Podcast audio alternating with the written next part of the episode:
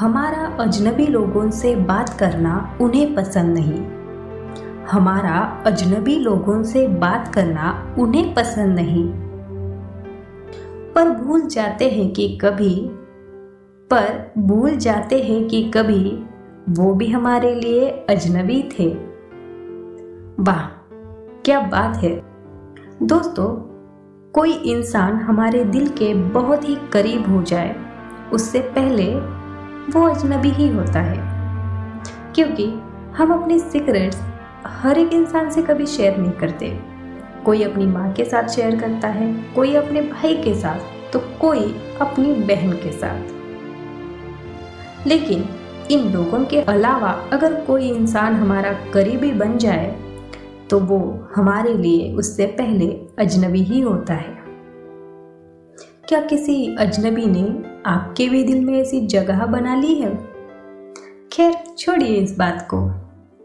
मैं हूँ वृशाली शायरी सुकून डॉट कॉम की आज की इस बेहतरीन पेशकश में आप सभी का तहे दिल से स्वागत करती हूँ। दोस्तों, आज मैं लेकर आई हूँ आपके लिए पसंद से जुड़ी कुछ एटीट्यूड भरी शायरिया। वैसे एटीट्यूड दिखाना किसे पसंद नहीं है? तो आपको एटीट्यूड से जुड़ी और अगर शायरिया देखनी है तो हमारी वेबसाइट शायरी सुकून डॉट कॉम को ज़रूर विज़िट कीजिए। फ़िलहाल चलिए, अब सुनते हैं हमारी आज की दूसरी शायरी।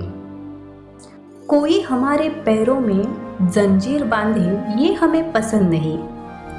कोई हमारे पैरों में जंजीर बांधे, ये हमें पसंद नहीं। आज़ाद है, आज़ाद रहेंगे। आज़ाद है, आज़ाद रहेंगे और आज़ाद ही रहना चाहेंगे। वाह, क्या बात है। दोस्तों, अपनी आज़ादी से किसे प्यार नहीं? हर इंसान आज़ाद रहना चाहता है। पर कोई पाबंदियाँ हमारे लिए ज़रूरी होती है, जो हमारे अपने हम पर लादते हैं।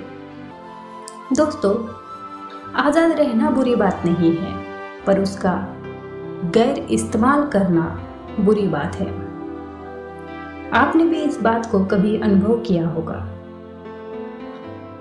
चलिए, अब सुनते हैं हमारी आज की तीसरी और अंतिम शायरी।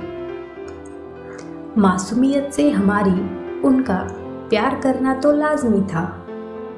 मासूमियत से हमारी, उनका प्यार करना तो लाजमी था। तितली समझकर उसे कैद करना हमें पसंद नहीं आया। तितली समझकर उसे कैद करना हमें पसंद नहीं आया। दोस्तों, किसी इंसान की मासूमियत को देखकर, उसके स्वभाव को देखकर अक्सर हम उसके करीब रहना पसंद करते हैं। लेकिन वो हमारे करीब रहे, ये पाबंदी हम उस पर नहीं डाल सकते। जैसे तितली हमें तितली बड़ी पसंद आती है। उसके साथ भी और कई पंछी है, जिन्हें हम कैद करके रखते हैं, क्योंकि वो हमें पसंद है। क्या वो हमारे पास रहना चाहते हैं? नहीं।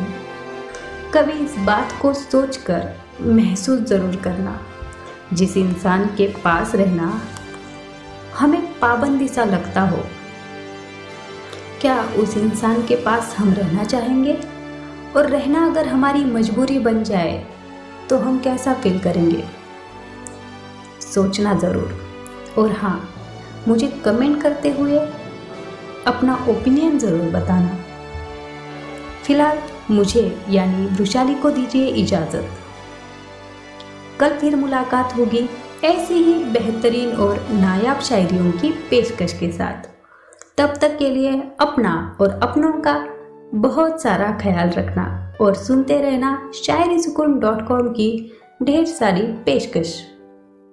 शुक्रिया।